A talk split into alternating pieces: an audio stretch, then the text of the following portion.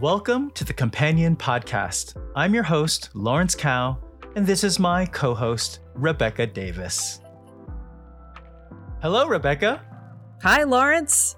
Today, we have the episode of To Boldly Ask with guest John de Lancie.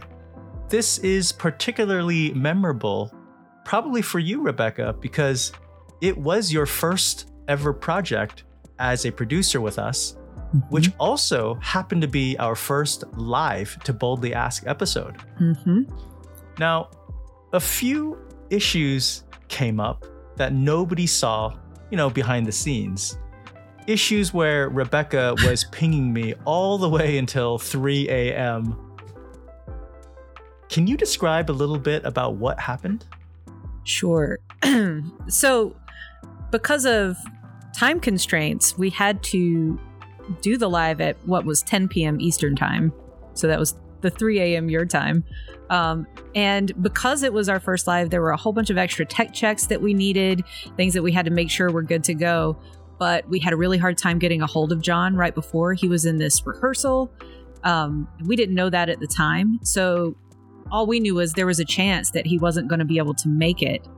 Um, if it had been a recording like the rest of the To Boldly Ask series, we would have been fine. We could reschedule, but but this was live and it was late, so all of the other companion staff were asleep, and it was very nerve wracking. Um, but in retrospect, in the moment, it's always terrifying. But in retrospect, I know I realize that I've never worked on any kind of film or any kind of production where I didn't have to have at least three or four contingency plans. So, with your help and talking to Ian, the host, we came up with quite a few backups just in case.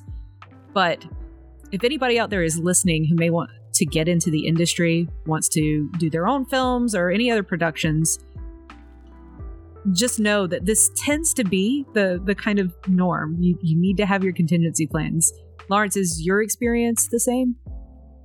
It was, and not only is it the same, it was the exact same. Maybe uh, I was given my first ever BBC show where I was the creator, executive producer, the showrunner, and things that I just could not plan for. The most insane thing you could possibly ever think of happened. And not only that, Chris Judge elevating black voices in sci fi, maybe, maybe even more intense of what happened. Mm.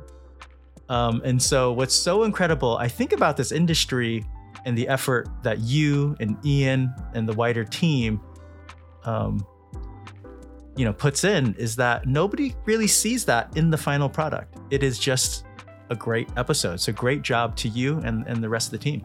Thanks. You want it to look effortless, right? You want it to, to feel good. So, regardless, John was the ever consummate professional, showed up on time as he was supposed to. So, we did not have to implement any of our contingency plans.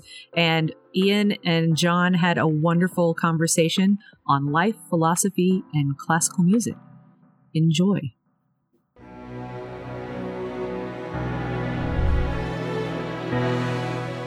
Hi, everyone, and welcome to the latest episode of my podcast, To Boldly Ask.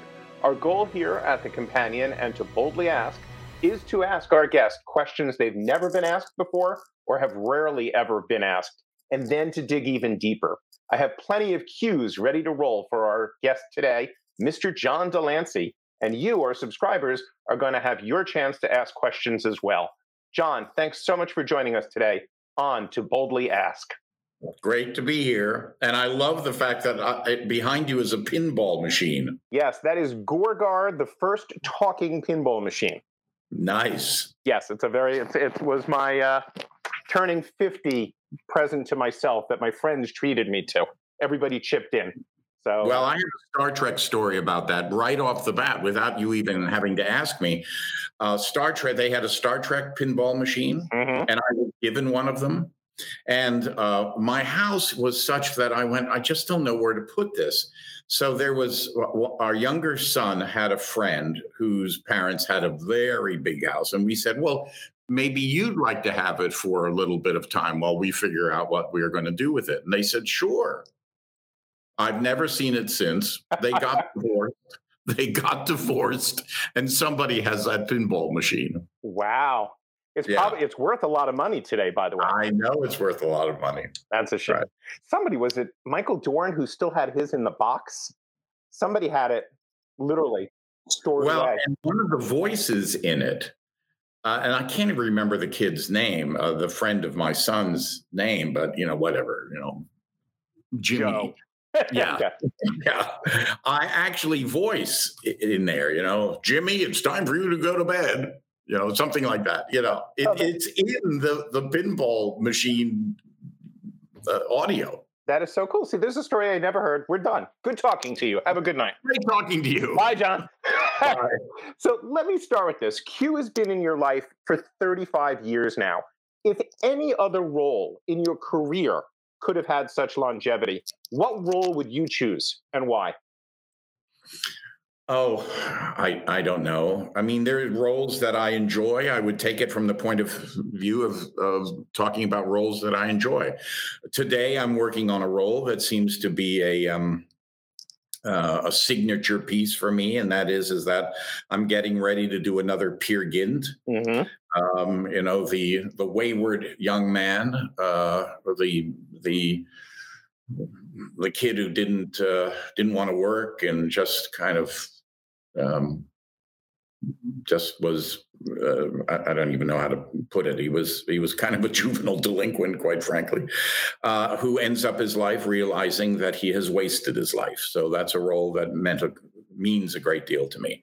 Um, you know, I, I I love the role of Amundsen. Uh, I was playing actually when I got the Star Trek job. I also uh, like the role of um, Jack Tanner. Thought that was a great role. So those are roles that I w- wouldn't mind. I'm, I'm glad I did them and wouldn't mind doing them again. There you go. Now, there are many hardcore Trek fans out there who love Q, who love you, and who love TNG. As a kid, what characters, performers, and shows or movies did you personally love? I didn't watch very much television because I didn't know how to read, and so my parents, uh, whether it was a punishment or just a uh, a way to get me to read more, pulled the TV out. I got to see a lot of movies, and the people who I really liked are really kind of old character actors now, uh, Clifton Webb and and Adolphe Menjou and you know, and and and those people and the shows that they were on. So I loved science fiction, um, uh, but none of it re- until until Star Trek became a movie. I I really didn't see Star Trek. What was it like, though, for you when you started doing conventions on Star Trek and you ended up meeting a lot of the old character actors at those conventions? Because I'm guessing you met Michael Ansara, Bill Campbell, a lot of those guys, either on the old Star Trek cruises that you used to do or, or just at the other cons. Lawrence Montaigne. I mean, you had some classic actors at these things. Absolutely, and I respected them for for the for their role in the business. But um, you've heard the story, you know. I, when I auditioned, I ended up uh, auditioning for the role, and this big guy comes out behind me, and he puts his hand on my shoulder, and he says, "You make my words sound better than they are." And, and I said, "Well, you must be the writer." And he said, "I'm Gene Roddenberry." I had no idea who that was. So I just didn't know this. I didn't know these people. Right. Well, what I was getting at was in terms of those actors having been in things other than Star Trek Oh, oh, as, oh, as, yeah. as character actors. I mean, Bill, oh, Bill well, Campbell had a remarkable career dating back to the to the 40s. Absolutely, absolutely, and for that, I I respected them a, a great deal. You Yeah. Now, Yeah. Q was an afterthought, as you have called him in the past, a character added at the last minute to expand Next Generation's pilot from an hour to two hours. Over the years, especially when it came to Picard, John, how much did you get to contribute to his evolution? Whether it was you suggesting something or if you heard from the writers that they said, you know what, here's what we see in you, we're going to add this to the character. I'm sure it was maybe a little bit of both, right? Yeah, I think my biggest the biggest contribution I made was early on, and that is to give it a little bit of a spin, a humorous spin. Um, with Corey Allen in the in the pilot, uh, he really um, did not want that. No, no, no, no, no, no. It's got to be really straight, straight down the middle. Um, but wherever I could kind of give a wink and a nod, I did. Um, then it got to the point where I ended up saying, you know, please don't write me funny um, because I think that I can I can um, undercut better than than trying to be. You know, it's it's not a comedy show in the end. Right. So. And was Roddenberry supportive of the comedy end of the equation? I think so. I think so. I mean, he and I had lunch a couple of times, but interestingly enough, we never actually talked about Star Trek. Uh, we talked about planes. I was working with a with a um, with a, a doctor who I had met at a ta- taekwondo class, who I'm still friendly with, hmm. Who was a trauma ward doctor, who wanted to become a script writer. And he ended up writing Outbreak with Dustin Hoffman. Mm-hmm. he and I were working on a on a on a little project, something that I had thought of, which uh, involved a Pietenpol aircraft, which was a kit that you could buy in the twenties for five hundred dollars, still not inexpensive, um, and then you supplied the Model T engine, and it was a two seater, and it was sort of a the Pietenpol aircraft camper. So you could fly to, I guess, do camps, you know, campsites, that type of thing. So he, uh, so uh, Gene was really interested about that, and we talked about a lot about that. But then, uh, you know, we talked about, of course, his flying, which was real mm-hmm. flying, and um, and war stories of which he had them. I just listened, and um, and so that that was our conversations. Now that Picard is done, and you've probably played Q for the very last time, what was he? Was he a god? Was he was he God, a god, or something else? In your opinion? You know, I, I, I don't really know how to answer it because I don't have an answer to that. I played Q very close to the vest. Um, if you are given, um, if the character is if the audience is told that the character is a god, I don't have to play that.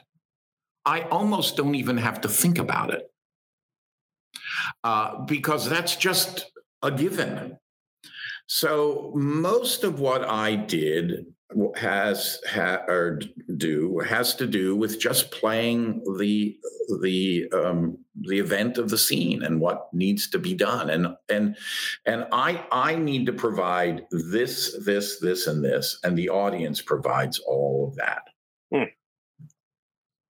And has that always worked for you as an actor? Is that the way you've always approached it?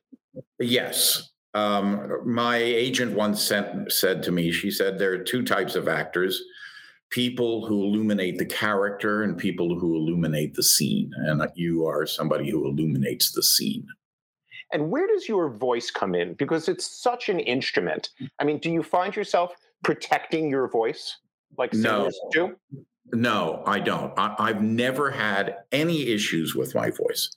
When I first went to Juilliard, um, the um, the person who was the voice teacher at the time took me aside on the first day and told me, Your voice is so terrible. There isn't anything I'm going to be able to do with it. Wow. And I, I, you know, I, I don't know what that was supposed to mean, what, what she was trying to uh, drive at. But the fact of the matter is, is that my voice is not cultivated it's i don't do it on purpose. I don't work you know i'm down in here and all this type of stuff. I, I don't do any of that. Hmm. i also have no problems. I've never even when i w- was doing big shows like man and superman i've never had a voice problem ever. Um, it's just where it is. It's helpful in some instances business wise and not helpful in other instances. I just did um, a, proj- a, a, project in um, in Tucson where I introduced a new a new um, uh, choral work called Helios. Beautiful, beautiful work. And um, I came out and I I introduced the project, and um, and it was um, and and I knew that my voice was important in that respect because I'm on stage with well, not with an orchestra, but with, uh, you know, it's going to be an auditory thing. I, am not really doing anything different, but I'm aware of it. But for film, I sound like I have a cultivated voice. Um, and um, that's not been particularly helpful. Interesting. Who do you feel has interesting voices among other actors?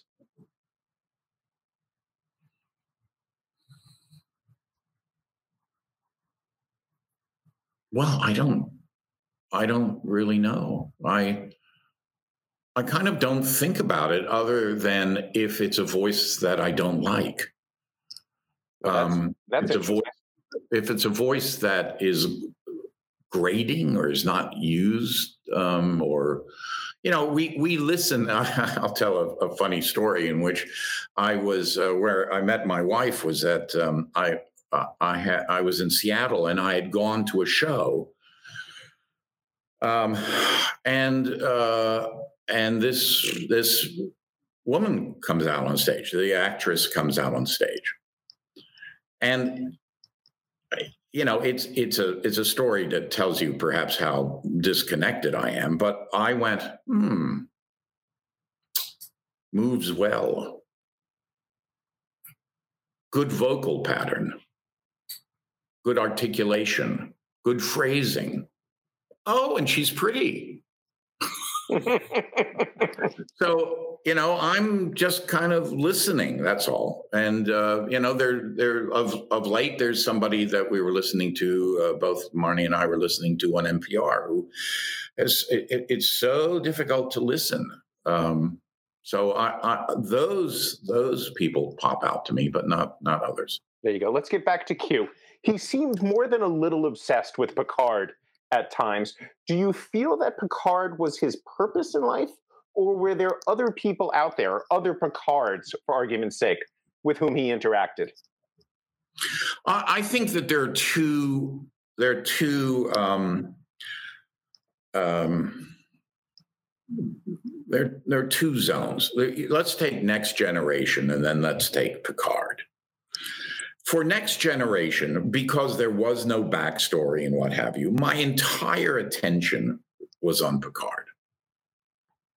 Um, the difference being that in Picard, the television show, because I'm internally driven at that point, I have a secret, I have an agenda, I now have a timeline, I have all sorts of things my attention is less was less centered on Picard. So one could say, in the beginning, I allowed myself to be as annoying as possible, um, uh, just for the just for the fun of it. And uh, in this second stage, it was much more like, "Hey, man, let's get moving here." Hmm. Now, everyone talks about the ways in which Picard was changed by Q. But take me to the opposite of that. You're thinking, how did Picard change Q? I, I think Picard um, gave Q the opportunity to be empathetic. Um, I had this story that um, in my own mind, which was never revealed to any anybody else. Uh, it was only a story that I revealed to Terry after the show was done. And that is, is that because it was a character that had not, there was no backstory for, I needed to create something, something. Otherwise, you know, it would just be like a poof, I'm, I'm there, and then poof, I'm gone. So that's not very satisfying. So I gave myself a story, which was um, uh, uh, you know, do you know the story? I'm sure you do. Plato's The Cave. Uh, vaguely aware of it, no expert, but go on. Okay, well, very quickly, there's a cave with an entrance uh, for which the sun the sunlight goes through, there are humans who are chained inside the cave and can only see they can only see the wall of the cave. Therefore everything that goes in front of the cave becomes a projection on the wall. So they are only seeing shadows. And continuing the story one of them breaks you know breaks his chains goes out to the entrance goes outside and goes oh my god uh, this is that is reality that is truth out there hmm. comes back tells the the humans um, this these are just shadows i the philosopher now am giving you the truth and of course they kill him Right. So I had in my head that what are the Q? The Q are in fact seven. Uh, you know, you, you know, it's either seven. You know, some you know those, those numbers. The seven who are chained, who watch the wall. Hmm. We are the witnesses, but we are only seeing the shadows. So, what have I done? I'm the one who has broken out and I'm, you know, traipsing through the universe trying to actually get the real deal. That was my backstory. What did Terry say when you told him this after the fact? Well, he said, fine. I mean, you know, there's nothing actable in it. You have to write it. So, but for me, you know, uh, um, I, uh, it gave me a, a sense of grounding. And I didn't spend a lot of time on it because it's not actable mm-hmm. really except it, it it it it gave me some reason to be there and i want to find out and i want you know i want a i want a bunch of you know whatever it is uh, ice cream milkshakes or whatever that scene was and i want a bunch of this and i want to experience that. It gave me a little bit of juice. There you go. All right now you not only played q but you wrote a q novel with peter david and you recorded Spock versus Q, an audio book, uh, audio play actually with, with Leonard Nimoy. What did you personally learn about life and humanity from your 35 year association with Q? Because obviously, this guy has meant a lot to you and has been a serious part of your work life, even though it adds up to what, 20 hours of screen time? I haven't really learned that much about myself through this character. I have learned a great deal about myself through the people who watch this. Hmm. This is the audience. You know, if you take this notion that you do the play and then you take off your makeup and your costume and you go to the stage door and there are a few people there who you know some of them want an autograph and others want to ask you well you know what what the what the, to tell you what they thought the play was about and stuff like that mm-hmm. well that's the same event that's been going on for 35 years uh, around that. And from that, it has given me a composite understanding of, of my audience. Uh, and I have great respect for them, um, a great understanding of, of what this means to them. I mean, it, it, it, uh, I tried to explain this uh, uh, uh when I was in Tucson a couple of days ago to somebody who doesn't know it at all. And I said, I meet people who, well, well, actually on stage, somebody came up to me. Uh, I mean, at the end of the thing, and he says, I, I just love just standing next to you. You represent my childhood. You represent the bond that I was able to make with my father uh, you you know it's that type of stuff so so it's a little bit i, I kind of feel like uh, you know that that song that you hear that you haven't heard for a long time right. and you hear it and then you go oh my god it brings back all these things? Well i'm the guy now who brings back the gray-haired ghost. Yes that's that, you. that's right. Yes and the, it, you you got it. There you go. Well i, I don't got it but I, you do. Yeah. all right so the last time you and i spoke john you were on your boat lining up this conversation for to boldly ask. We had to make sure you weren't going to be out on your boat So, where did your love of being out on the water come from? How long have you had it, and what do you get out of being out on the water? I first started sailing when I was 10 years old. I went to a camp uh, in in New Hampshire, and they had a sailboat, and I sailed. But probably what really got me is that my father was with the Philadelphia Orchestra, and he he had um, uh, uh, essentially theatrical hours. Um, I, I forget how many shows a week they did, five or six shows a week. That means he's gone. You know, it's it's like any dad who works on Broadway or or or or or is in a play, you know, in a regional theater. There, Monday is your only day off. Right. So I did not get to see him very often, and he he his brother he was a younger the younger brother and his older brother had a sailboat in San Francisco and they would go sailing. So he started saying well let's let's get a let's get a sailboat. Mm-hmm. so he, we got a sailboat and I sailed with him.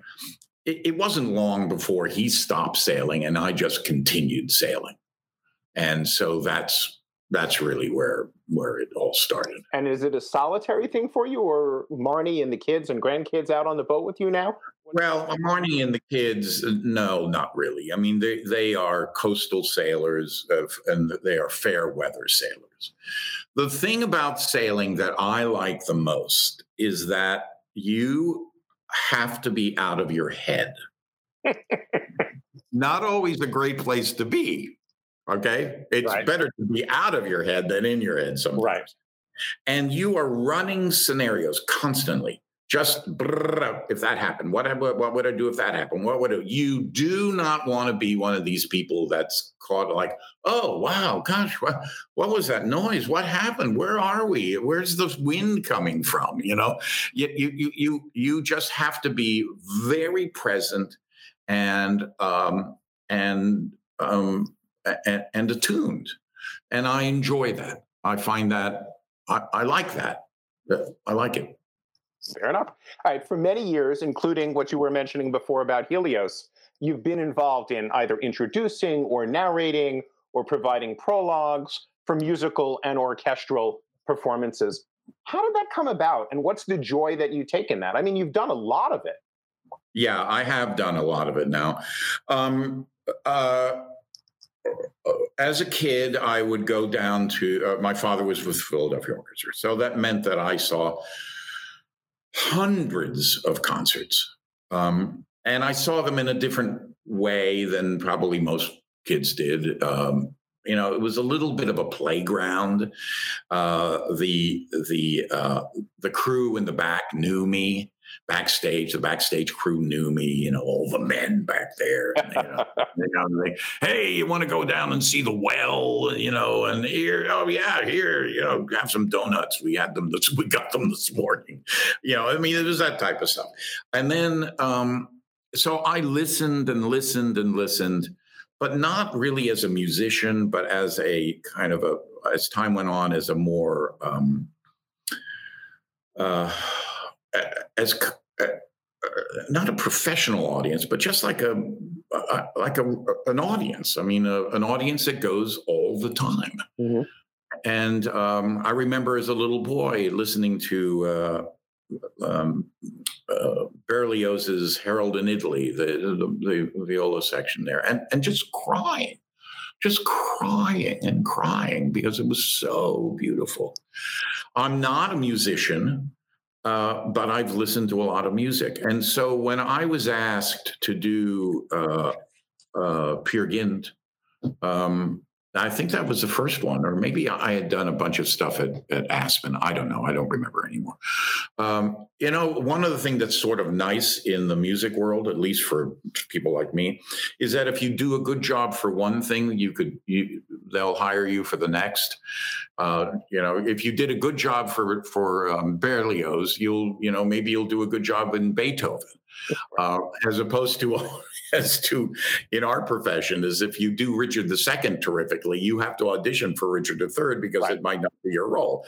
So so people would continue to ask me, and and um, and I don't know, maybe it's just that I, it's what I grew up with, and I really know the orchestra. I know how it works. Hmm. I had a series. I, I then took over the um, the children's concerts for the LA Phil for I think four years, and then uh, and then I had a series called um, First Nights, which was me uh, pitching a series called "We Need to Have We Need to Have Children's Concerts for Adults." Hmm.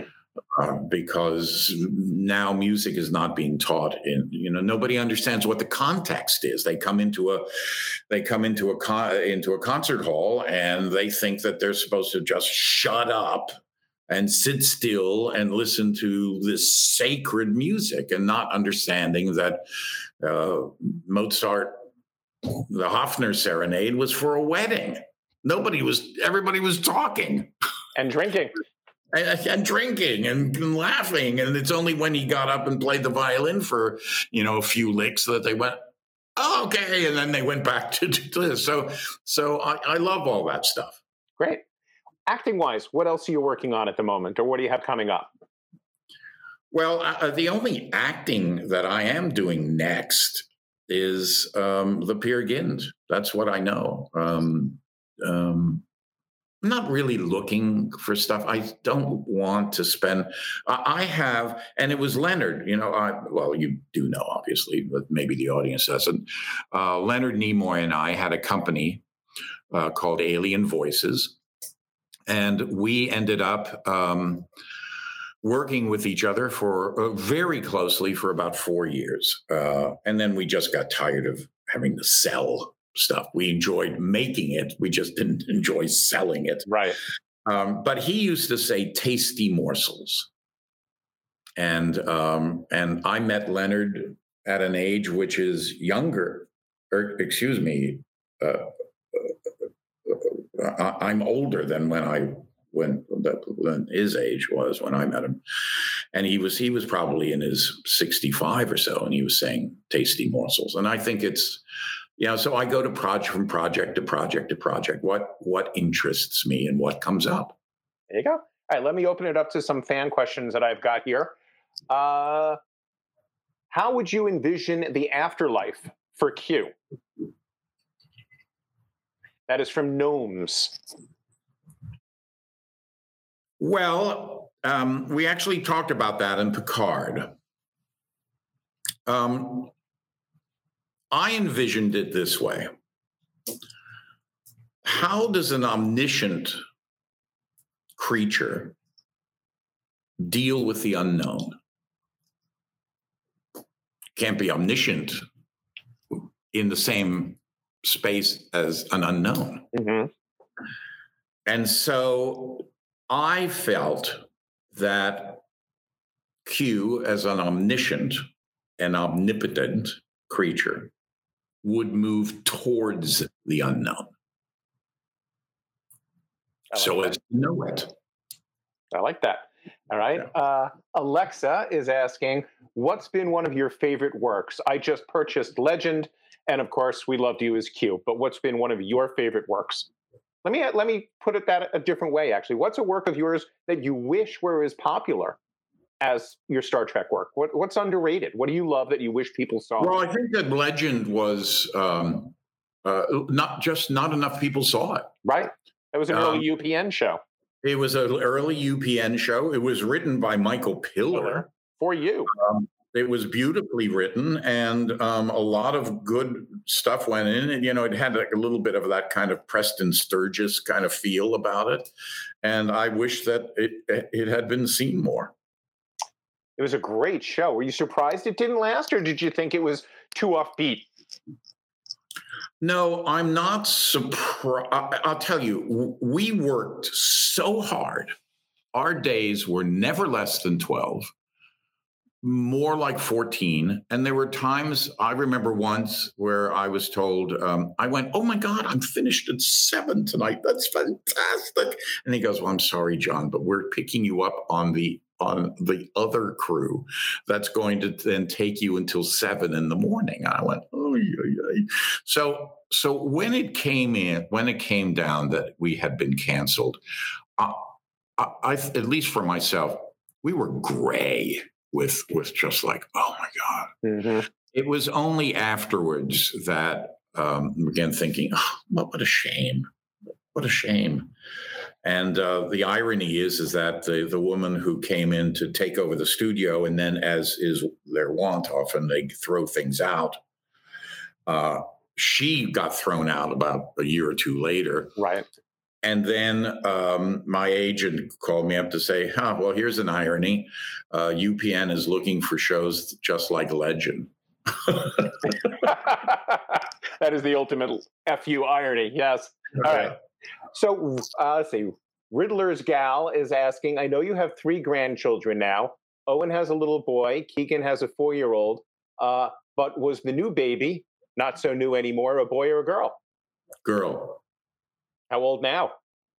She just turned one. Wow. Congratulations. Thank you. How do you enjoy being a grandpa? And how does that word how does that word resonate for you, grandpa? Yeah, yeah, it's great. It's great. I mean, we had in in we had a very unusual experience, uh, you know, a silver lining during the COVID period, and that is is that our older son um, with our grandson and with his wife and grandson and our grandson uh, came to the house. They they were in D.C. and they needed to have um, language training. Uh, they're they're they're in the um, State Department, and they were very concerned about having language training in D.C. because they would have had to have given their their son over to a you know some school or something like that and it was just right at the height of covid and so so they asked if they could come and so we lived as a uh, as a multi generational family for ten months, and that was great. I mean, it had its it had its problems, of course. Yeah, but but overall, it was great. It was great fun. So I really got to we really got to uh, to know our our oldest grandson. That's awesome. Yeah, it's like when we started with COVID. My son and daughter came home and we had the there. four of us with their childhood dog for I think it was six weeks total, and uh-huh. we'll ne- we'll never have that again. So exactly, right, exactly. One little silver lining from from COVID, anyway, for us. Exactly. exactly. Uh, let's see. Miss Mobius is asking, would you ever do another TV series with Richard Dean Anderson? And if yes, do there happen to be any actual plans for such a thing? Have you ever discussed it?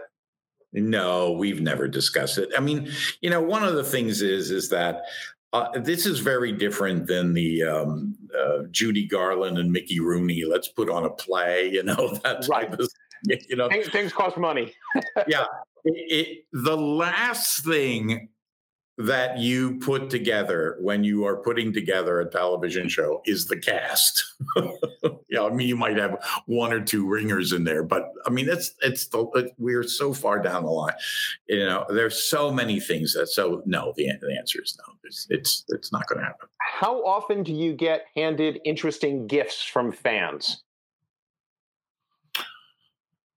And, oh. and what have you gotten?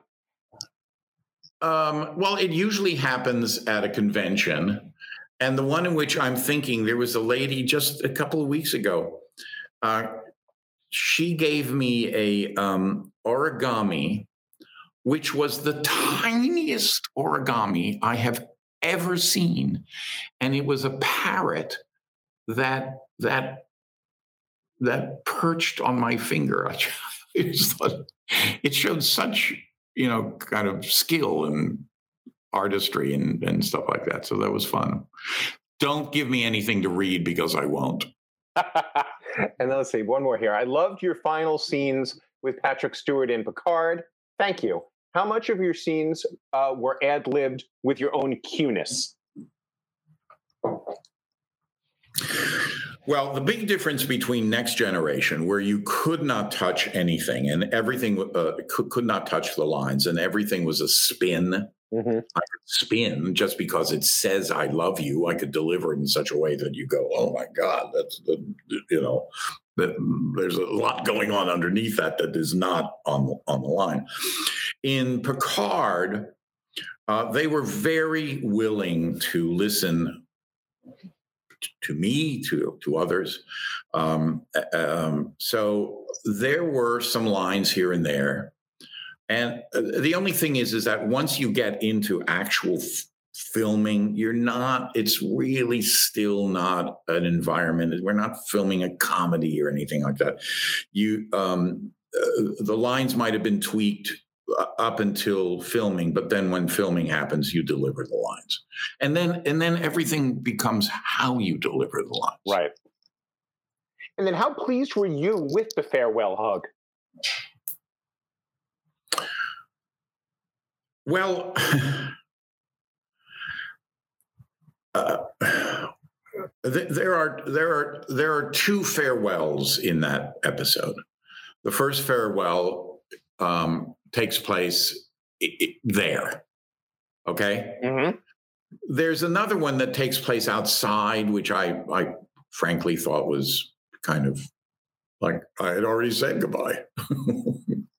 that was a goodbye scene for a lot of other people, but Right. you know, and that I didn't have, frankly, any involvement with. Right. So that scene that you showed, I thought was was um, uh, worked out well. And when we were finished, um, uh, just so that you understand, that that's shot in a you know it, it in a in a in a set that's like this, and and then outside of that set, I don't know, uh, you know, outside of that set. we- We're in the set, and outside of that set is where the cameras are focused, and that's all. And out here is all black, Hmm. so we're acting in there. And when we started that scene, there were, you know, the the necessary people who were there. In other words, the crew. Mm-hmm. But we were finished. Um, you know, they, you know, got there was this big uh, um, applause, and I I looked out and I was like, "Oh, "Where's that going?" And the set had fi- or the the stage had filled up with a lot of people who had come to see that final scene. Huh. So it was nice. Was that Q saying goodbye to Picard, or was that John de Lancie saying goodbye to Patrick Stewart? You know, it's all the same. The way I play it, it's all personal. All right. Super R Illustrations. What kind of books do you enjoy reading? And are you currently reading anything right now? I enjoy um, history books. Uh, everything that was had been written about uh, crossing oceans, just about everything I, I have read, all the um, explorations, uh, the the Portuguese, all the Western es- explorations that took place, you know, in the 14th, 15th century. I, I read all of those. I'm of late having more and more difficulty literally reading. So uh, I bought myself a Kindle and I have to start moving things over to that. Now, Um, you mentioned very early on in the interview that you were not a great reader as a kid. Is, is all of this making up for lost time? You lost know, experiences? It's really interesting Yeah. to me. Yeah, uh, yeah. Uh, it, I've never not read. I've never not read. I'm not the person who you would give um, a big stack of, you know, contracts to and stuff like that. I'm I'm just not. I'm just not. I'm too slow. I'm very slow. Hmm. I'm a slow reader. Um, I wrote a um, uh, I had to to present a, an award, a big award, a hundred thousand dollar award for poetry, and you know they they asked me because because I'm a, a minor celebrity, but they didn't realize that they were asking somebody for which this meant a great deal to. Mhm. So I wrote uh, a uh, a speech about how I learned how to read being so dyslexic that when I would open uh, uh, the page, you know, the, the the page of a book, and you would just see a chunk like this, and another chunk on the other page of just words. I was just like, my God, But one day I opened up a book called The Golden Treasury of Poetry, and they were little poems, you know, a little poem here, a little poem. And my eyes could kind of focus on that. And that's what got me to start reading because I started saying to myself, first of all, I started saying to myself, I need to learn how to read. I mean, I'm, I'm 11 and 12 years old at this point. I've already flunked out of two schools. Mm. I need to learn how to read. And then I would start reading things out uh, uh, uh, aloud. I think, by the way, you go back to the voice thing. I, I went to a, a little tiny school, the Booth School, uh, essentially for a lot of wayward kids. And, and, and, um, there were only 19 of us in our entire class and what have you. And we had a great teacher, Mr. Biddle, who would say, We're going to do Mozart's Marriage of Figaro, and now we're going to do Henry V. And de Lancie, you're going to play Henry V. And, you know, I'm 13, 14 years old at this point. But he also, because I didn't know how to spell, he goes, You're going to learn how to spell. And he would take me out to the soccer field or football field, whatever you want to call it. And I would be under one goalpost and he would be under the other. And he would scream out words to me and I would scream back. And I think, in a way, that developed, helped to develop projection. Wow. All right, yeah. I got to ask. We're talking 60 years later. You remember Mr. Biddle? Did you uh, ever get a chance? Did you ever get a chance to thank him? Mr. Biddle Mr. Biddle's paintings are in my house. So the answer is yes. Yes. Very cool. All right, I got one more question from a fan, and then we're going to do the speed round, my friend. How young was John when he knew he wanted to be an actor? Uh, I was probably 14. It was the first time I had just done Henry V. Um, people seemed to be all Twitter about it. And um, it was the first time in my life that I had ever been gotten a compliment for anything that I had ever done at school. So I just grabbed onto that like it was a life preserver. And I'm not even sure whether I wanted to be an actor as much as I just wanted not to sink. Right. And you haven't sunk. All right, I've got a question here that somebody just added last minute. Uh, are you interested at all in directing or writing an ocean going movie yourself? Mixing your loves. Yeah, o- ocean going movies are very difficult to shoot, uh, uh, extremely difficult to shoot. And um, I, I, I, had uh, on on the way back from uh, Raiatea with a young man, Ray. Uh, we had some some issues, uh, and you know, in in in sailor, you know, long distance sailor talk and what have you, you want to have challenges that then don't kill you, right? you know, so that you can talk about it and go, "Gee, I I got through that." I, uh, but I'll tell you, it was a little bit like this. Um, yeah, sure. Uh, it's not going to happen. It, it's just there, there are too many elements. The making of a movie is so complicated. It's so complicated. That's why. That's why it's easy for me to stay in the um, in in the orchestral world, you know, and, and plays and stuff like that because I can create them very quickly and and do them. Mm-hmm. Cool. Not spend five years trying to do them. All right, let's get to the speed round. These will just be fun. You don't need to go into detail, just right off the top of your head. What's your favorite color? Blue. Drink of choice? Rye. Rye. How long is a piece of string? As long as it needs to be. Is Q dead or now part of something bigger? Always bigger. You can witness any real moment in history. Which do you choose?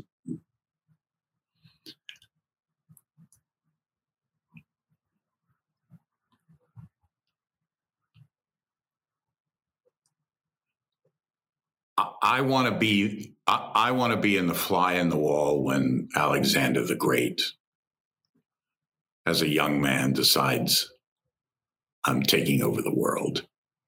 I yeah, or or shows up in the Siwa. Fair enough. Best book you've ever read? The Discoverers, Boorstin.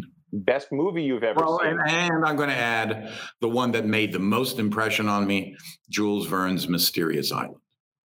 What movie of yours do you wish you had not been cut out of as much? Oh, Fearless. What a great movie. Your bits were great. And I'm sure, I remember at the time talking to you. Your scene got cut, right? All the good stuff with Jeff. It's, you know, I ended up having to lay down on the bed when when um, Mm. when um, Peter um, Peter Weir called me. He said, uh, "I got to get to you before anybody else does." And I go, "Oh my God, I've been fired!" I go, "No, wait a minute, I've shot the movie. How's that possible?" And he said, "We've decided to start with the, the plane crash." I went, "But Peter, that's my whole part. All of that stuff before is my whole part." He said, "Hey, happens." Have you ever seen the footage? Is it on the Blu ray or did it not even make the extras? I, I don't know. You know, I rarely look at anything anyway, so it doesn't matter. Here's a question Are you an actor who looks at himself? Do you watch yourself or you don't like it? I don't like it. I, I watch myself with great uh, trepidation, and then it, it mostly to go, oh, okay, okay, it wasn't as bad as I thought. So it's just hard, you know. Um, uh, you know, and I know some people who just watch themselves, and I go, What's still on your bucket list?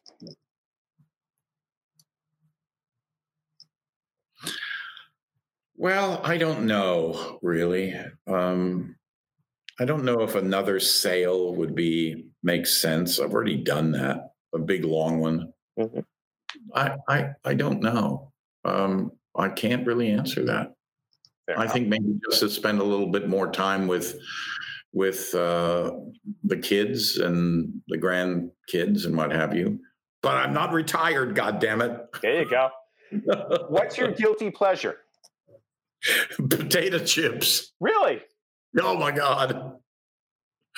And popcorn and anything salty There you go. and, and crunchy. Pretzels. Pretzels covers that. as well. Uh, yeah. There you go. All right, let's do some show and tell. I haven't seen what you got, so this will be fresh for me. Show me Okay. something. Okay. I just thought that this was funny. Oh, I got to go and get it. These are all Star Trek things. Awesome. Um, the idea that someone, you know, some people like to put, you know, the Virgin Mary on their Christmas trees. Right?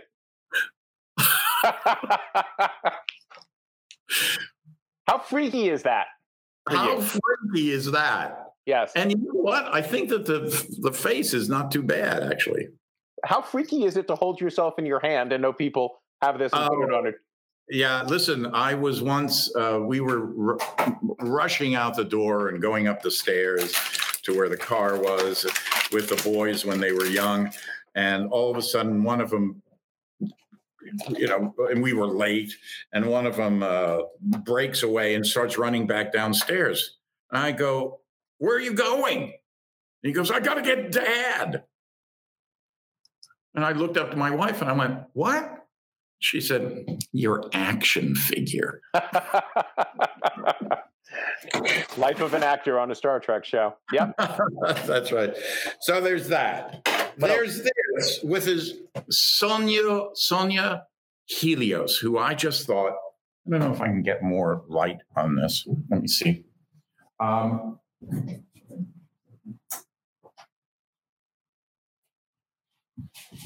I, this was the first thing I was given when I. I mean, within within a matter of, I, I can just show you over here. I don't know if you can see it. You see that? Yep. Cut it a little higher. There you go.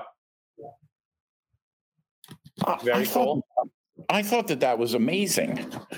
And I've had it hanging in my office ever since. And then the other thing, Talk which about I always talk about full circle with Helios. Sonia Yeah. Helios and the show you just did. and then this this last thing, which I had, uh, and I showed Leonard, and it was hilarious because he just didn't get it. He did not find it funny. Dying to see it. You're building this up. What is it? okay. I said, "Don't." And I and actually, I showed this to Bill a couple of weeks ago. No reaction from Bill either. No, no. He, he said, "You want me to sign it?" I said, "I said no." Did he charge you a hundred bucks? uh, but it was funny. His letter was like, "Well, you weren't in that." I said, "No, it's a it's a mashup." No, oh, okay. Very I funny. always I always find that, and I have that downstairs in my office. What is the craziest thing you've seen your face plastered on? Oh, I don't know. Nothing comes to mind really. Leonard Rose talked about that Heineken ad with the oh, different yeah. right? Yeah, but he also did pretty well by uh, with that. Yes. Yeah. Yeah. yeah. yes, he did. Yeah. All right. So, uh-huh. yes. Right. So, is there anything that you've never answered about your Star Trek experience that if you were going to interview yourself, you would ask you? Um, uh, no. I mean, you have to understand, and I think I've told you this privately. This is like having cooked a meal 35 years ago that everybody knows about the meal, but they're not asking about the meal anymore. They're asking about when you went to the grocery store to pick up the, the ingredients the actual ingredients yes. but they're not even asking about that because when you go well i you know i got, I got some potatoes. No no! Like children eh, with when you're telling them a story and they know that you've deviated from the story. No remember you looked you took that that that potato and you looked at it and you just went no that's not a good enough one. And then you picked up the other one. It's so detailed now that i just i just don't have nothing particularly comes to mind. It's funny. The fans know the stories better than some of the Absolutely. people who lived it at this point. Absolutely, which was my discussion, and and and the writers agreed with this. I said, you know, the fans know the show better than we do. They just know the show better than we do. Right. That's why I I'm very very um, uh, I, I, I, I, feel that they respectful of, of, of, of what the fans are, you know, especially the ones who really do know the show. I mean, and they, well, you've got a Mike McMahan who's running one of the shows now. How much fun was the Lower Decks experience? Yeah, right. Oh, it was fun. It was fun. I mean, you know, eh, that type of experience is is is short lived to the extent that you're really there for an hour, maybe. And right. in my case, it was very short. Very cool. Well, yeah. before I let you go, John, is there a charity that you want to shout out and draw people's attention to? Is there a, group you support? Uh, you know what? Uh, yes, but I I kind of don't. I, I just do that privately. Okay. I was going to yeah. say Planetary Society because I know you were involved with some of that at various. Absolutely, and and and I think what they're doing is great. Um, but the other stuff is is a little more, um, yeah, private. No worries. Private. Well, good deal. Well, thank you so much for chatting with me. I really appreciate it. I hope I did ask you a few questions you either haven't been asked before or have you, rarely you been asked. You know what, Ian? It's always great to talk to you. Pleasure always talking to you. Thank you so yeah. much, John. Thank you. Bye bye. Peace and love. Cheers.